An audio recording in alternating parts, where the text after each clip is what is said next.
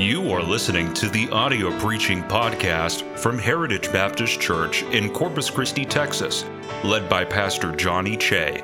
Our church is dedicated to serving Jesus Christ and reaching the world by going forward with the gospel. We pray that you will be helped and blessed by this message from God's Word. All right, do me a favor, bow your heads, close your eyes.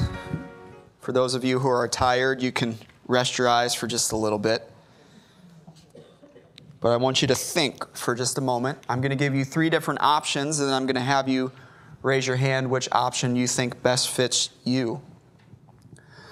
I'm getting a little sick and tired recently of seeing how effective the devil the devil's attacks are being on God's people here, especially in this area of emotional attacks and mental attacks. There are three different groups that you might be in. Group number one, you just don't believe that you have any purpose in this life. You don't know where you came from. You don't know who you are. You don't know where you're going. There's a Bible word for that. It's called lost. When you don't know where you came from and you don't know where you're going, you are lost. Group number two, you believe you have a purpose, but you don't know if that purpose is divine. You don't know if God has a purpose for you. You believe that you have a purpose in the world, sure, maybe your job or raising family or just something kind of temporal. But as far as eternal is concerned, you don't know that you have a purpose in that area. Or maybe you are in group number three you believe you have a purpose. You believe that you had a divine purpose. But something happened to you, or you did something, and now you believe you've lost that purpose. Because of what has happened to you, because of something in your past, you don't believe that God could fulfill that purpose with you anymore. Now, heads bowed, eyes closed. Maybe you think you're in group number one. I've got no clue where I'm coming from, where I'm going. I just want to know who I'm preaching to this morning. If that's you, put your hand up, put it right back down. Okay. Group number two. I believe I have a purpose, no clue what my divine purpose is, if I have a divine purpose. Is that you? Raise your hand. Okay. Okay, okay. Much more than the first one. I believe I had a divine purpose, and now I believe something messed it up. Is that you? Raise your hand. Yep. Mm hmm, mm hmm, mm hmm, mm hmm. All right, look up here. I'm going to be your encourager this morning. If you're lost, you're going to be found. If you don't believe you have a divine purpose, let me tell you, you do. If you believe you've lost it, I'm going to prove to you you haven't. See, last week I said unworthy but not what? You remember? Unworthy but not unwanted. God still wants to use you, He still wants to save you, He still wants to fill you, right? But I just said it to you. This week I'm going to prove it to you. I'm going to prove, if you will listen, why I know you still have a purpose. I'm going to prove to you how I can say for sure there is a reason you are alive today. And it's a divine reason, it's a divine purpose. Last week was unworthy, but not unwanted. We're going to read some verses from 2 Corinthians chapter 4. Let's see if you can find out what this week's is. 2 Corinthians chapter 4. We'll start in verse 1 again, and we'll go to verse 12.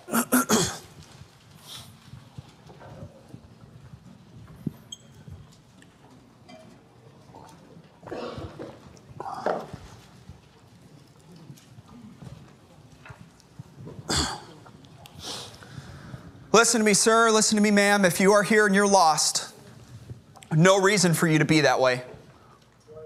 God gave you a map and He gave you a light. If you do not know what your divine purpose is, You have one. I'm going to show you what it is. If you believe you've lost it, you're wrong. And I know that you're wrong. Simply by the fact that you are here, you are wrong. If you are breathing, you have a divine purpose. Do you understand me? If you are breathing, you have a divine purpose. I do not care what you have done, I do not care what has been done to you. Does some mending need to happen? Probably. Some repenting need to happen? Certainly. But if you are here and you are breathing, you have a divine purpose. Let me prove it to you by scripture. 2 Corinthians chapter 4 verse 1. Therefore seeing we have this ministry as we have received mercy, we faint not. Notice that right there. As we have received what? And what is mercy for? Mercy is for when you done messed up and you need another chance. Right there in verse number one, there's only one reason why we don't faint in this ministry of the gospel. It is only because we have received mercy of the Lord Jesus Christ. Now, some of us have received more mercy than others, certainly. We don't want to be a, a repeated recipient of mercy. But needing mercy does not exempt you or does not disqualify you from service. It's what allows you to keep on serving. Verse 2 But we have renounced the hidden things of dishonesty, not walking in craftiness, nor handling the word of God deceitfully, but by manifestation of the truth, commending ourselves to every man's conscience in the sight of God. Commending ourselves. And what are we? What he says in verse 7 or in verse 5 is we preach not ourselves, because we're nothing. We're nothing. We preach not ourselves, we preach Christ Jesus. Ourselves, we're just servants, is what he says. We are just servants for Christ's sake. Earthen vessels, right? Is what he says in verse 7. Skip ahead to verse uh, to verse 7. Verse 6 talks about how God wants to save us, how God wants to fill us, how God wants to use us. But we have an issue. We have this treasure of the gospel in earthen vessels. Now there's a reason for that, that the excellency of the power might be of God and not of us. Remember, uh, the way that a chef really proves his expertise is by being able to take some very mean tools and very horrible ingredients and making something incredible how God shows his, mas- his mastery of humanity is by taking somebody incredibly unworthy and using that person regardless to bring about his will and his purpose. Uh, have you ever watched Bob Ross? You, Ross, you watch Bob Ross, right? Painting the happy little trees and happy little bushes, and we don't have mistakes. We just make happy accidents or something like that. you know why he's an incredible artist?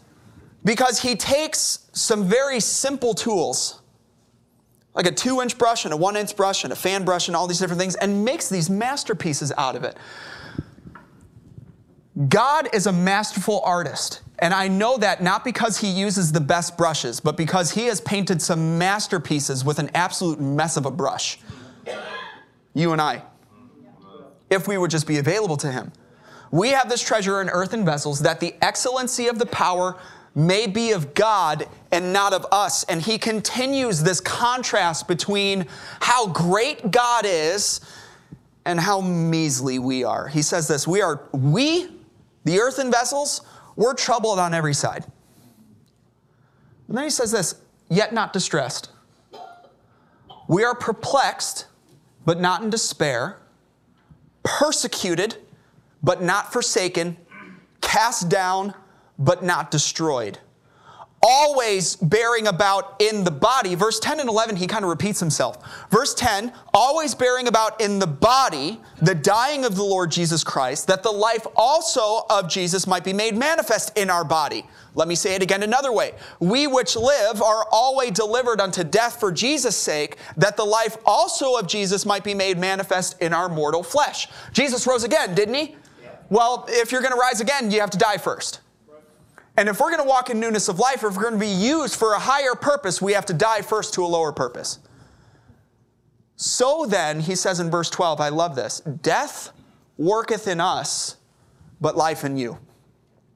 Death works in me, death works in the speaker, death works in the giver of the gospel, but life works in the hearer of the gospel. I'll try to put it all together, all right? Dear Lord, please bless the preaching of your word. Let it come across clearly. We ask this in your name.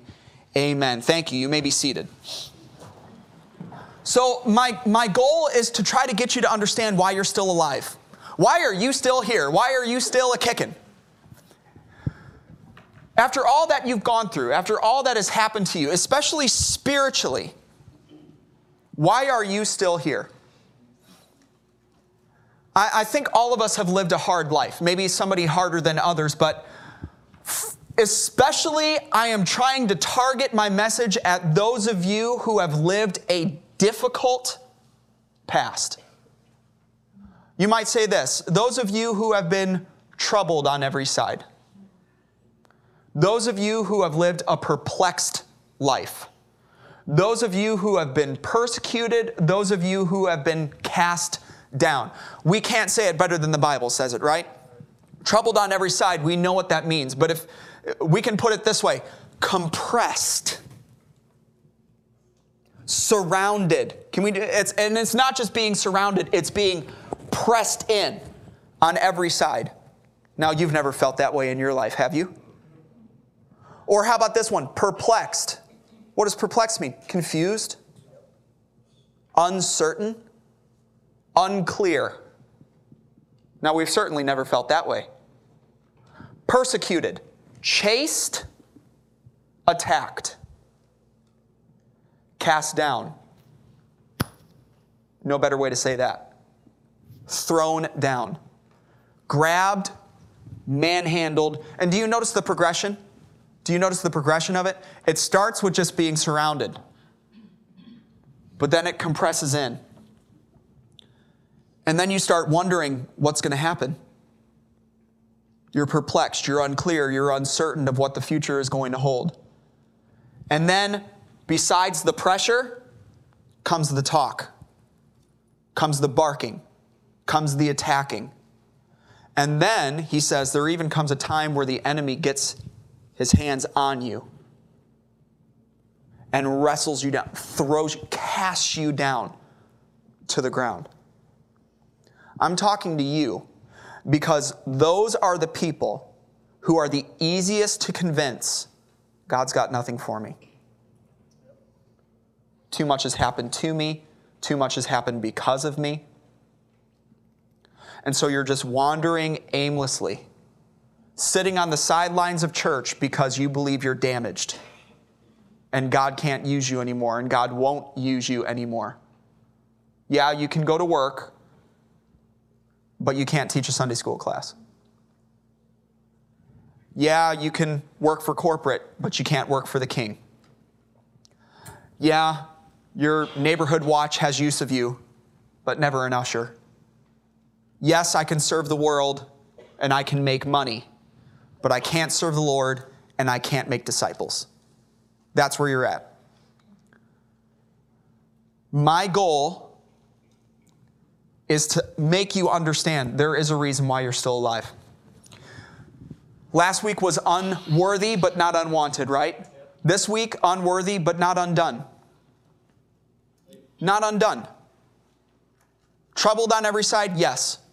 Yet not distressed.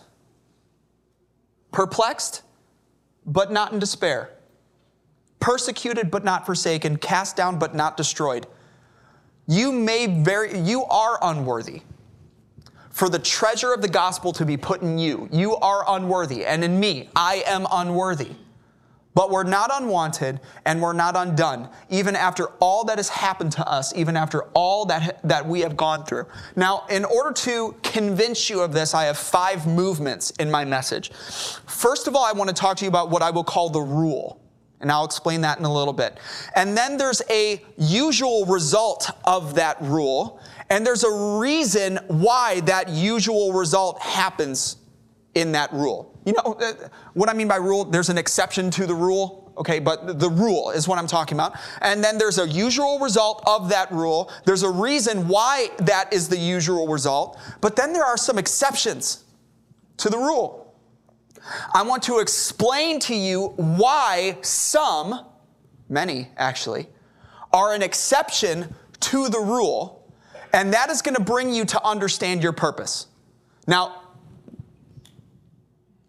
maybe that doesn't make any sense, but hopefully it will. Here's the rule. Are you ready? Here is the unavoidable, inevitable, inescapable law of life. It's hard. You're born, it's difficult, and then you die. It's hard. It is a diff- life is a battle. That is the rule. You are not going to get through this life. I don't care how much money you've got. You are not going to get through this life without battle. I don't care how many degrees you have. You can have more degrees than a thermometer. I don't care. You, you are going to face a battle in this life, especially Christians, especially those who are saved. Now, listen, choose your hard, okay? The Bible says the way of the transgressor is hard, but also Christianity is difficult. And it is a battle. Now, listen, you might say, well, if I'm, the de- if I'm on the devil's side, he's not going to battle me. You might be on the devil's side and he might not attack you. Look, we know that when you are against the devil, he's going to attack you, right? Yea, all that live godly in Christ Jesus shall suffer persecution. We know that. And that's really where we're going to focus. People who are saved, the moment you put your faith and trust in Jesus Christ, the enemy is going to set his sights on you.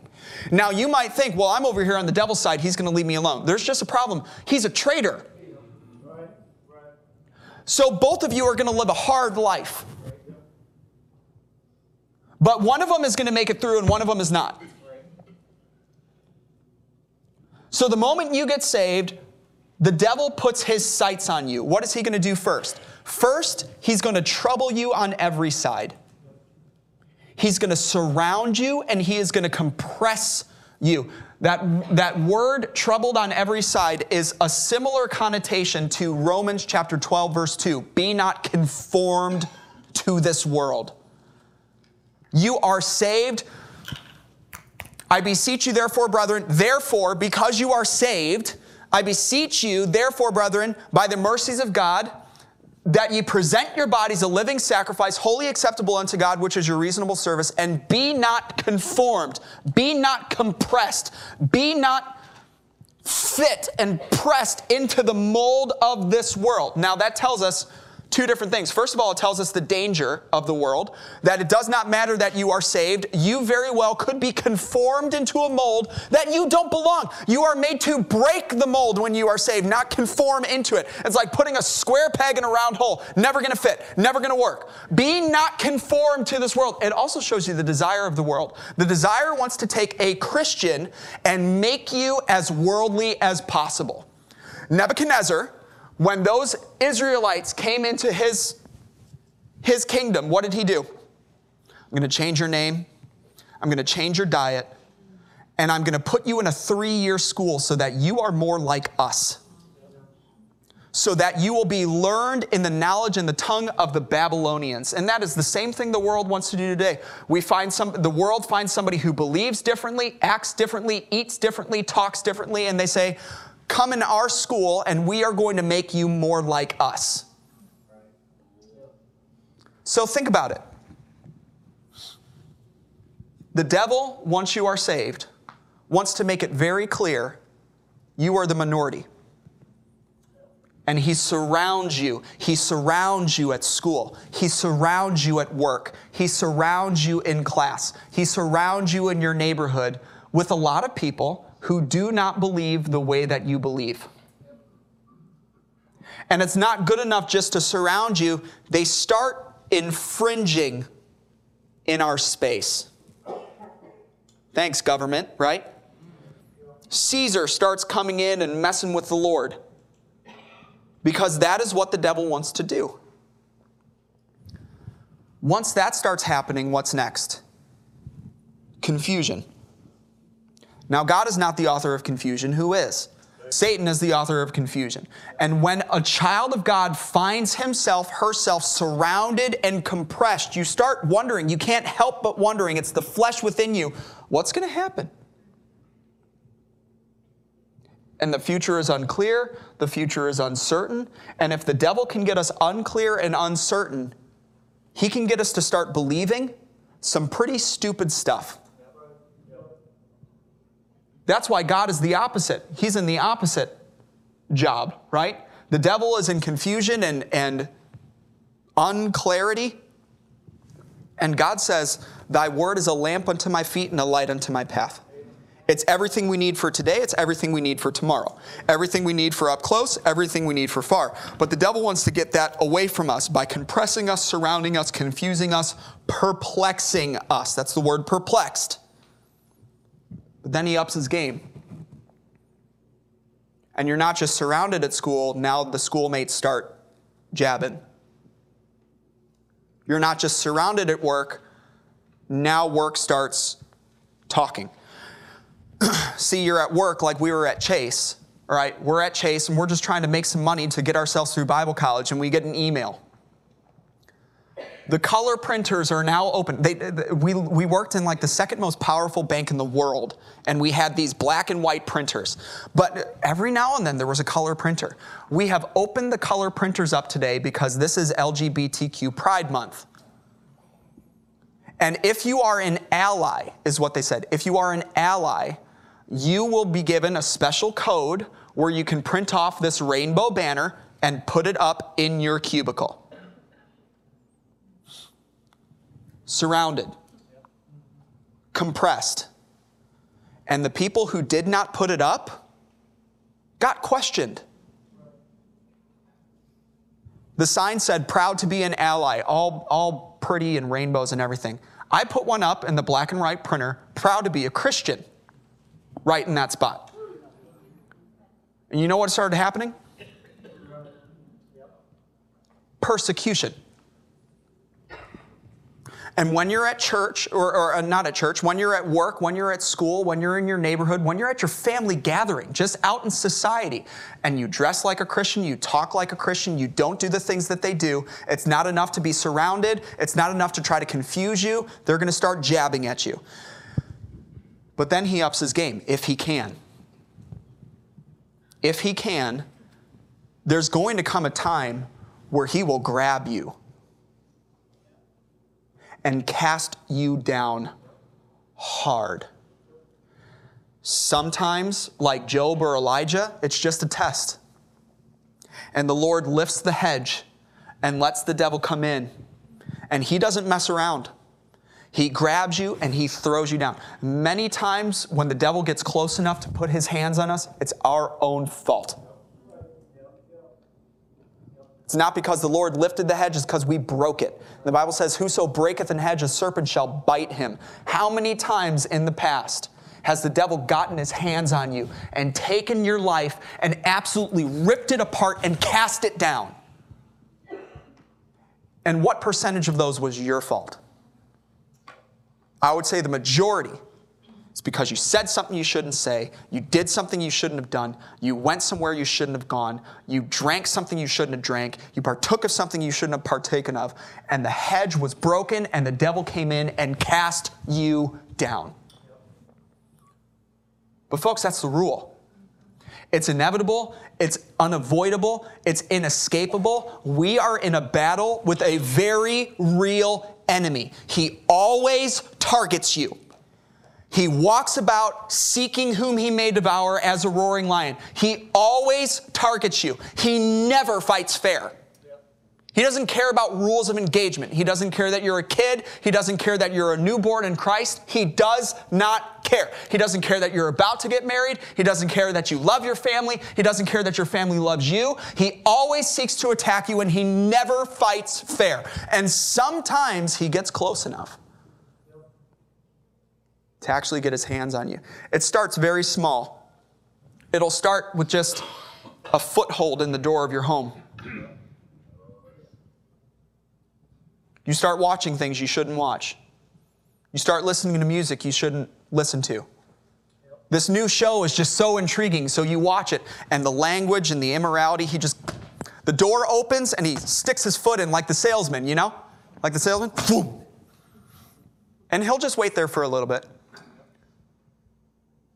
And then before long, you're shaking hands with him.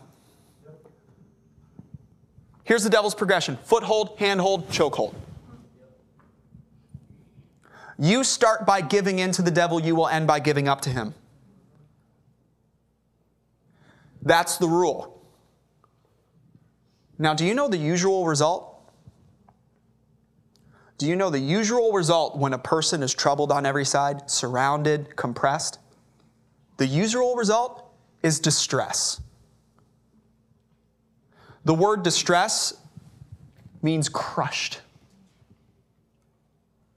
Do you know the usual result when a person is perplexed, confused, uncertain, filled with the unknown? The usual result of that? Despair. Despair is the utter loss of hope. No light at the end of the tunnel. No way of getting out of this. Do you know the usual result when a person is persecuted? They feel all alone. Forsaken, Elijah, I'm the only one. That is the usual result. Do you know the usual result? Listen to me. When the devil, how about this? You go to the safaris of Africa and come face to face with a roaring lion seeking whom he may devour. And he gets his paws on you. What is the usual result? Dead, dead, dead, deaded, done, dead. What is the usual result when a person is grabbed and cast down? Destroyed. And there's a reason for that result. Folks, we're nothing. We're not made of metal. We are earthen vessels. Remember? Cheap, inexpensive clay pots is what Paul says. What, what usually happens when you take a clay pot and you compress it on every side? It's going to get crushed.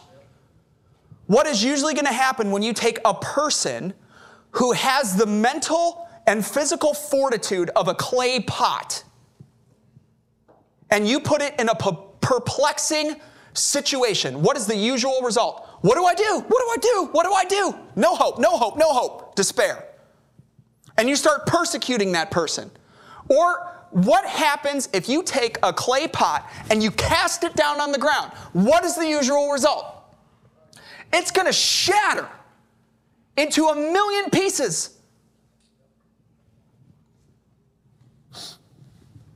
And that is what you are a cheap, fragile clay pot. We have way too much pride today. That's our problem, especially in America. We have way too much pride. And you will never come to the Lord, and you will never let the Lord come to you until you humble yourself. And the truth of the matter is, you are just a kid surrounded at school by a bunch of people who don't believe the way that you believe and who probably never will. You are just a young adult who is uncertain about the future, perplexed. You are just a young lady who is under attack by her family, in the court, by society, or you are just a person, man or woman, who, because of your own doing or because of a test that you went through, the devil got his hands on and threw you down to the ground. That's all you are. And yet, here you are. You get it? And yet, here you are. Here you are today, an earthen vessel that's been surrounded and compressed and yet not crushed. Here you are, a person who's been perplexed, but you're not in despair. You're persecuted, but you're not alone. You've been cast down, and yet you're not, yet here you are. Think of how many times, I'm getting away from my notes here, but think, how many times you found yourself absolutely surrounded and outnumbered, and yet here you are. Think of how many times you woke up in the morning and you thought, I've got no clue what the next hour holds, let alone the next day. And yet here you are. Think of how many times you have been persecuted, chased, attacked by an enemy that wants nothing more than to grab you and cast you down. And yet here you are. Think of how many times he actually did get his hands on you. Because you did something dumb or you said something dumb and you ignored counsel or whatever it is, you did something that you knew was wrong, and before you know it, this little kitty cat that you were petting turns into a roaring lion that seeks to grab you and throw you down. And yet here you are. Why? I want to know why. When there is an exception to the rule, you have to ask why. When there is an anomaly, you have to ask why. Because it is not the usual result for a person to be troubled on every side and yet not distressed.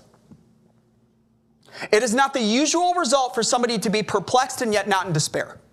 It's not the usual result to be persecuted and not forsaken, cast down and not destroyed. That is not the usual result. After all you've been through, why are you still here?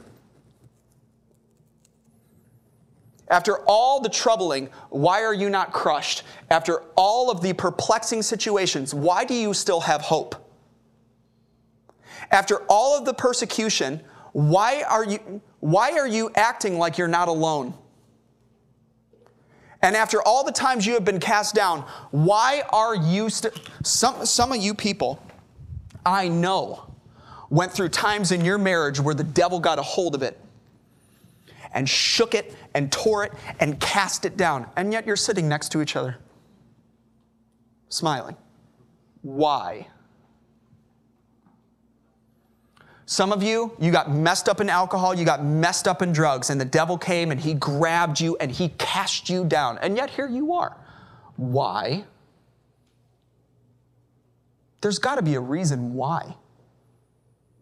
Some of you were at one point in the depths of uncertainty. You did not know what was going on, and now, and, and yet here you are with direction and a purpose.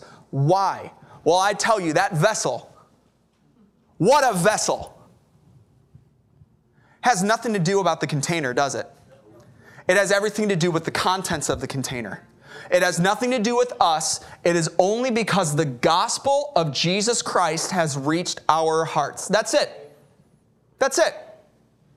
Look in verse 10 and 11. Always bearing about in the body the dying of the Lord Jesus, that the life also of Jesus might be made manifest in our body. So then, church, what's the purpose? What's the purpose of it? There's a rule that life is difficult. The usual result of that rule is that you don't make it through because you're nothing, you're nobody. We are earthen vessels in our best day, fragile, cheap, inexpensive. And yet here you are. You seem to be the exception. You are the exception to the rule and the explanation is not because of who you are, but because there's something within you that has, brought, that has protected you and that has brought you through for a purpose. You know what that purpose is? Death worketh in us, but life in you. Does that make sense? I, want you to think about it. Do you know how many people are here in this room? You should have been crushed a long time ago. Admit it. You should have been crushed a long time ago. You should have lost hope a long time ago. You should have been left alone a long time ago. And you should have been destroyed a long time ago. And yet here you are because the gospel of Jesus Christ reached your heart. And now, because of all that Jesus brought you through, have you considered how many people you can help by sharing the gospel with them? I'm talking, okay. David was used, right? Was David used? Yes, he was. But consider with me everything that happened to David in his life. And let me tell you this it wasn't until after David was troubled on every side. It wasn't until after he was perplexed in many different areas.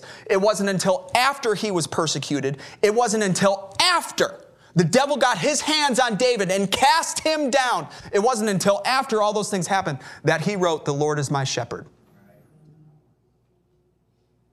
I shall not want. It wasn't until after Moses was troubled on every side, after he was perplexed, after he was persecuted, after he was cast down. He murdered somebody. And he wandered on the backside of a wilderness for 40 years. That's a long time, people. It wasn't until after all that happened that Moses led the Israelites and received the law of God. It wasn't until after Job was troubled on every side. Now, he was a great man before. He was a great man before. But it wasn't until after he was troubled on every side, after he was perplexed, after he was persecuted, after he was even gotten a hold of and cast down, that he said, You know, before this, I had heard of the Lord. Now mine eye seeth thee. What about Peter?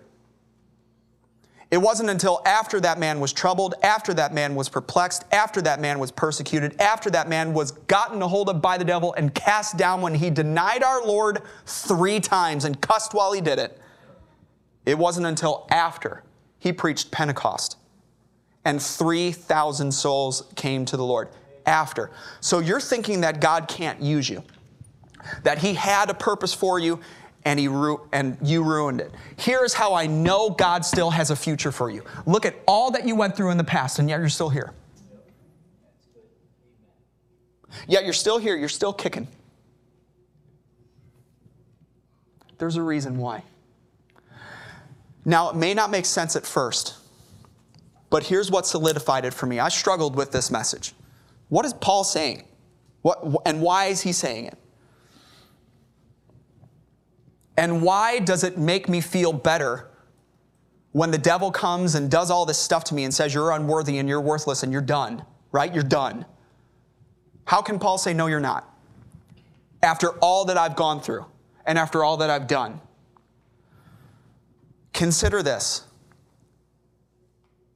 When I share the gospel, I need to be able to convince the person that I am talking to that my God is a strong God.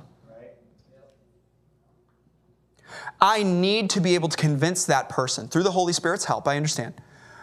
But when I'm sharing the gospel, I need to be able to convince that person my God is strong, my God is loving, my God is faithful, and my God is forgiving and merciful and gracious. I need to be able to say that. Church, I don't like it. I really don't like it. But I would never be able to know how strong my God is unless there was a time where I was troubled on every side and yet not distressed.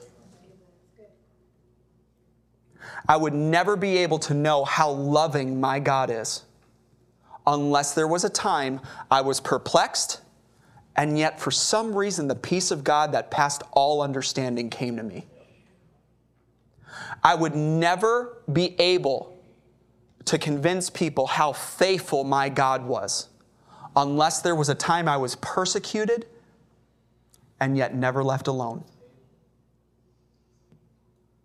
And there have been plenty of times where I've been chased and attacked by the devil, and vain was the help of man, but God stayed with me. I could not tell people my God is faithful without having gone through persecution and made it through. I can't tell people that my God is loving without having gone through very perplexing situations and yet having hope.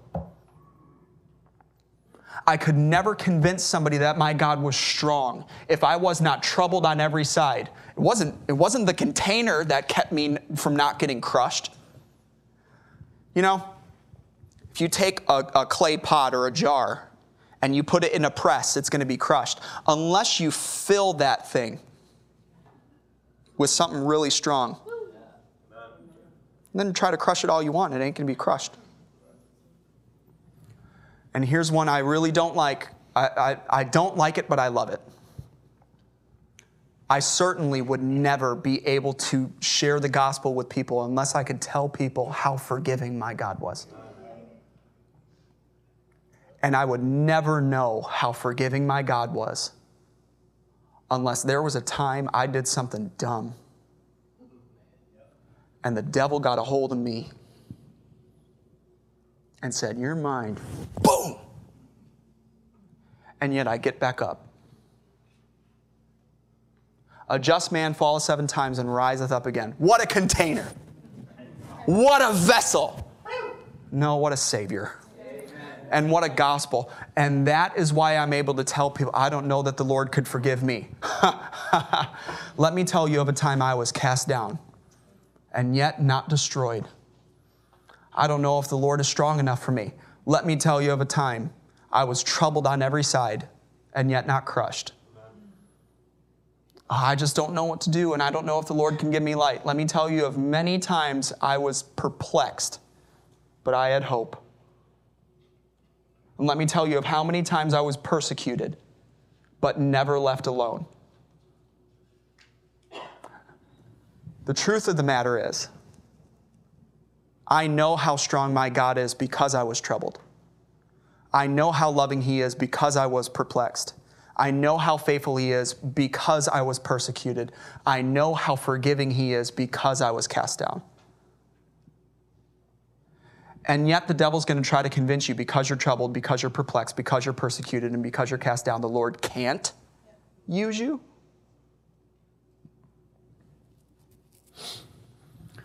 So, here are some choices today.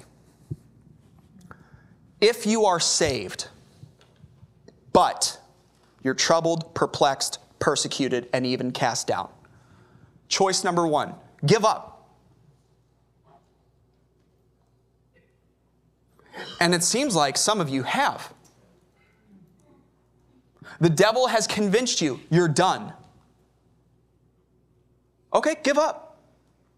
Give up and wander aimlessly throughout the rest of your life. Come to church, take up 18 inches of pew, some of you more.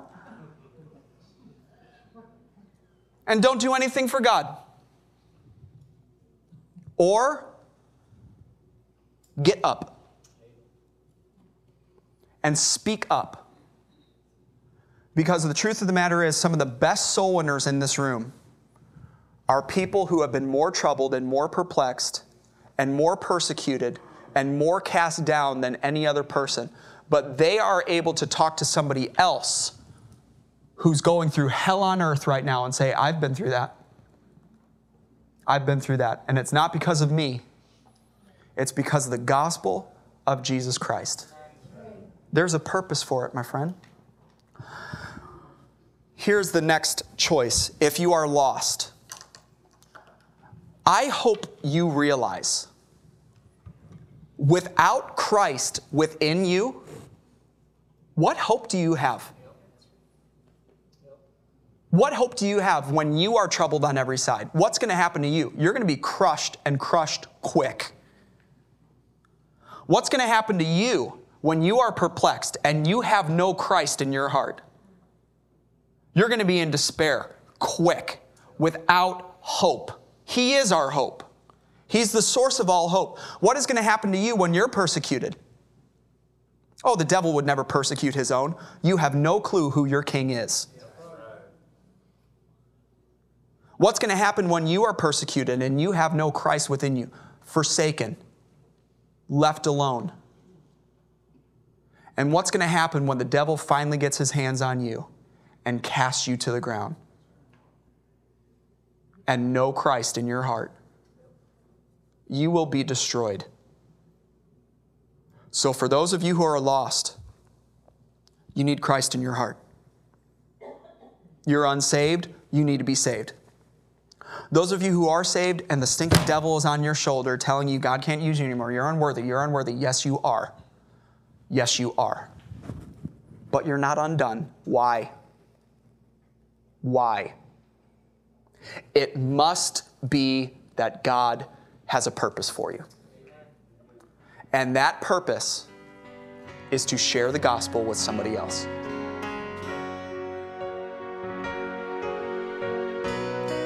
Thank you for listening to our audio preaching podcast. For more information about our ministries, or if you would like to get in contact with us, please visit our website at heritagebaptistcctx.org. May God bless you as you go forward with the gospel this week.